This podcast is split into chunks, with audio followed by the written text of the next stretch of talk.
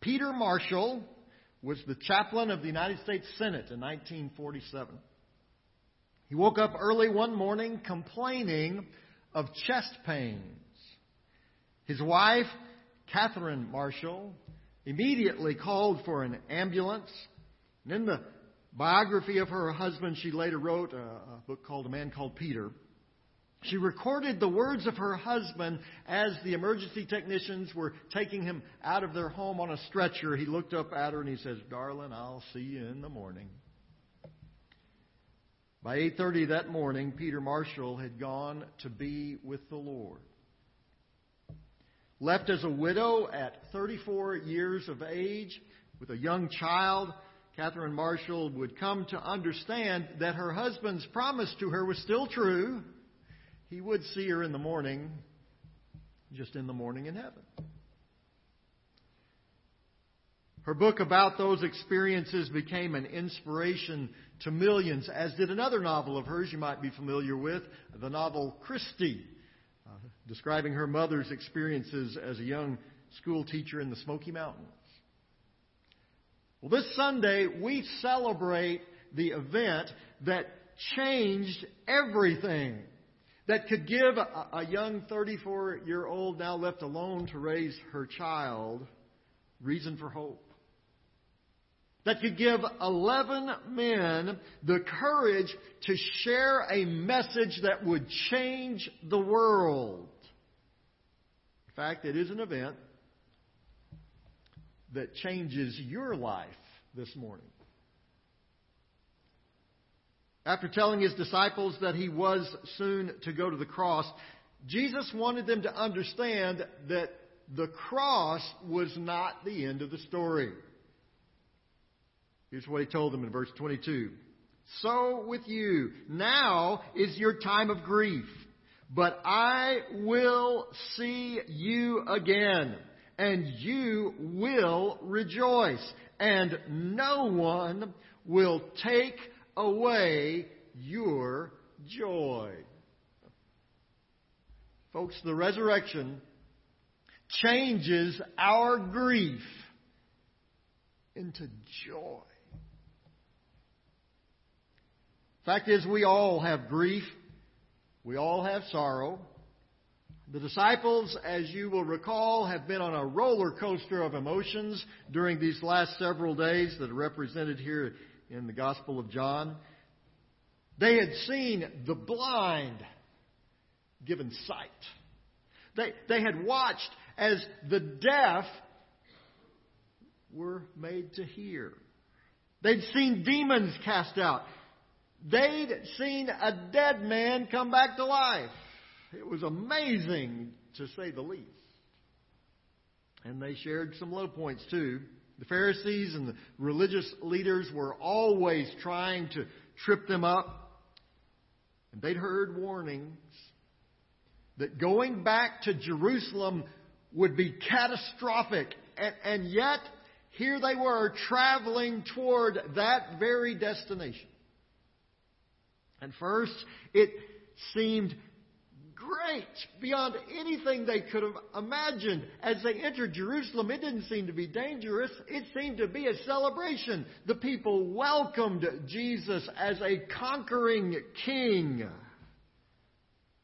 But the disciples' excitement quickly turned to dismay as Jesus gathered them together and said, We're going to celebrate Passover this week, but it will be the last time that I will celebrate with you during my earthly ministry. He went on to share with them how he would be arrested and how it would be one of them, one of the twelve, who would betray him.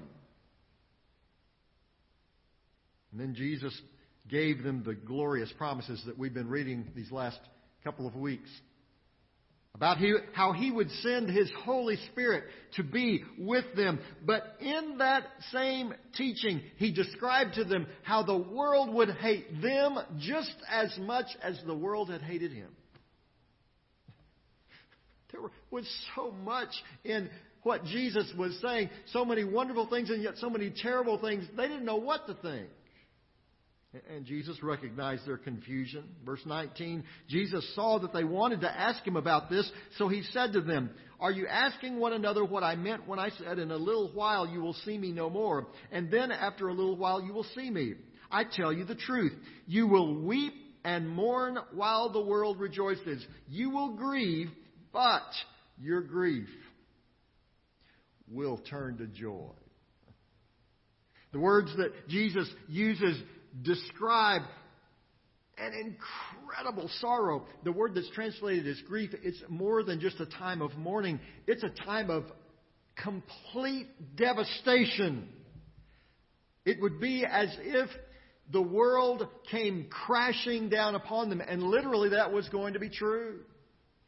As they went through this horrible time of sorrow, they would look out into the streets of Jerusalem and see people celebrating the fact that Jesus' life had come to an end. It was going to be horrible. In fact, they could not have even begun to fully understand what they were about to face. In just a few short hours, these very same people who had welcomed Jesus with shouts of Hosanna would be crying out to crucify him. The disciples had promised to stand with Jesus to the very end, but they would run away in terror when the Roman soldiers came to arrest him. They would listen from the back of the crowd to the travesty of a trial that Jesus would go through. They would watch as Jesus was paraded through the street like a common criminal. Then they would hear the hammer's blows as the nails were driven through his hands and through his feet. And then they would watch Jesus. This one they had followed as the Messiah, the anointed one. They would watch as his life ebbed away. And they would hear his final words. And they would see his body taken off of Calvary, placed in a borrowed tomb. They were done. It was over. Maybe you've been there. You didn't just get the wind knocked out of you.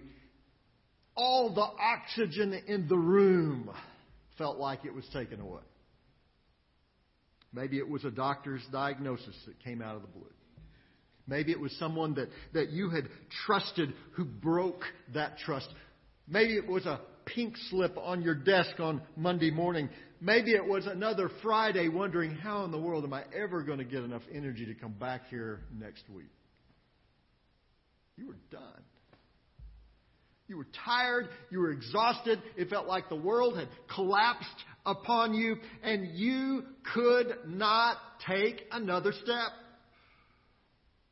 You looked at the past and all you saw was heartache. You looked at the future and all you could see were questions. Maybe you've been there. Well, you're in good company.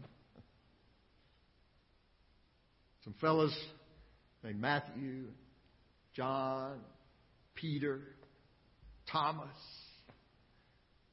They felt that same way as they looked up on that cross and they watched Jesus die. Like a fellow named Saul, who was blinded by the very one he was trying to destroy on a road to Damascus. Like Silas. Thrown in jail just because he was trying to share some good news. Maybe you've been there wondering, well, what do I do now? Not knowing what the future holds can be the worst part of that type of situation. Well, there's a lot of things we don't know about the future. But if you know Jesus this morning, here's one thing you can know. When you know Jesus, no matter what you're experiencing right now, joy is coming. It was so important, so significant for the disciples to understand that Jesus said it twice. He says it in verse 20 and then he says it again in verse 22. He says, So with you, now is your time of grief, but I will see you again. And you will rejoice, and no one will take away your joy. Jesus doesn't negate the fact that they were going through a time of confusion, that they were about to go through a time of deep sorrow and grief. He doesn't say that's not going to happen. He doesn't pat them on the head and say, oh, it's going to be okay. It was going to be real. It was going to be horrifically difficult. But he wanted them to understand something else. It was temporary. In verse 21, he compares what they were about to go through to the experience of childbirth. Verse 21, he says, A woman giving birth to a child has pain because her time has come. But when her baby is born, she forgets the anguish because of her joy that a child is born into the world. A mother goes through terrific agony in the process of childbirth. And remember, Jesus is describing a time before there were hospitals, before there were birthing rooms, before there was epidurals and all those other wonderful things. But that agony turns to joy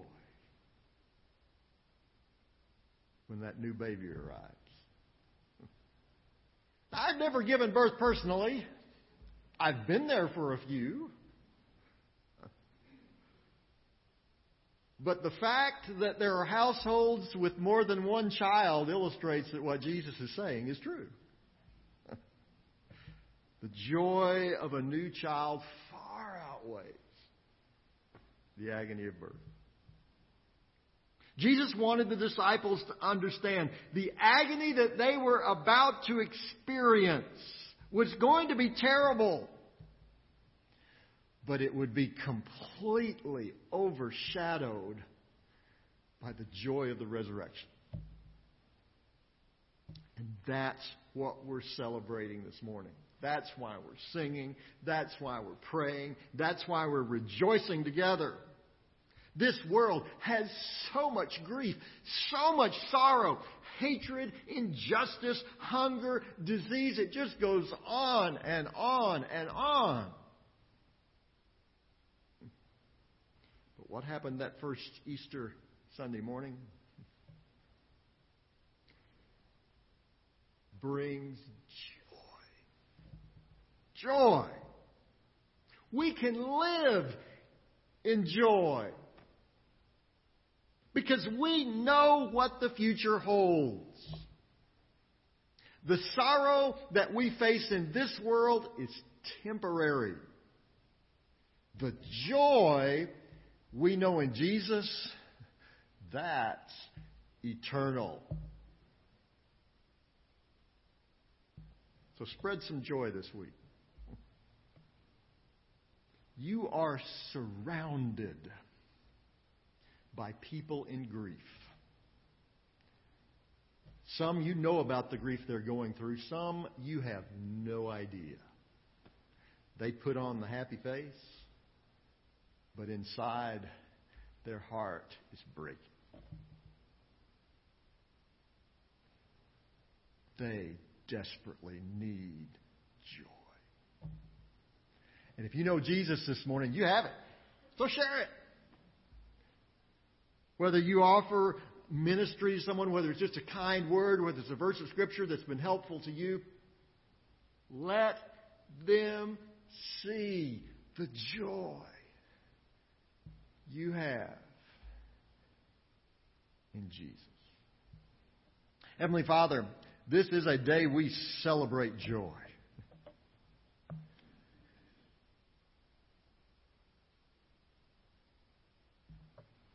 Help us to share that joy.